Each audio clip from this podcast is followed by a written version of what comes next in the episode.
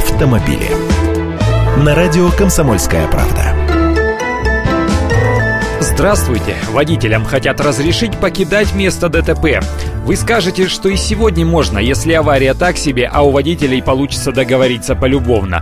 Но тут у участников даже самой мизерной аварии возникает куча сомнений. В результате они стоят на месте. И все остальные тоже стоят из-за создавшегося затора.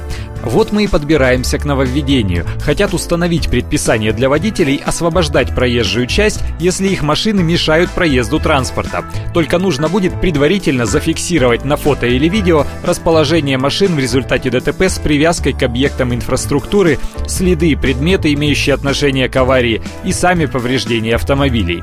Даже если имеются пострадавшие, кстати, пострадавших участнику аварии могут разрешить доставлять в больницу, но потом ему придется вернуться к месту ДТП. И еще один момент. При отсутствии необходимости в оформлении документов об аварии для всех участников происшествия им разрешено оставить место аварии, не сообщая в полицию и не прибывая на ближайший пост ДПС или в подразделение полиции.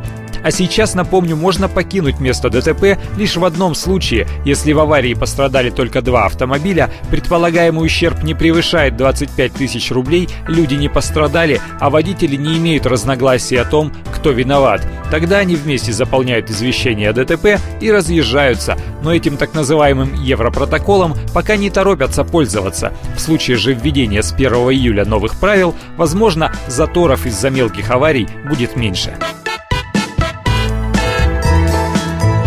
Автомобили.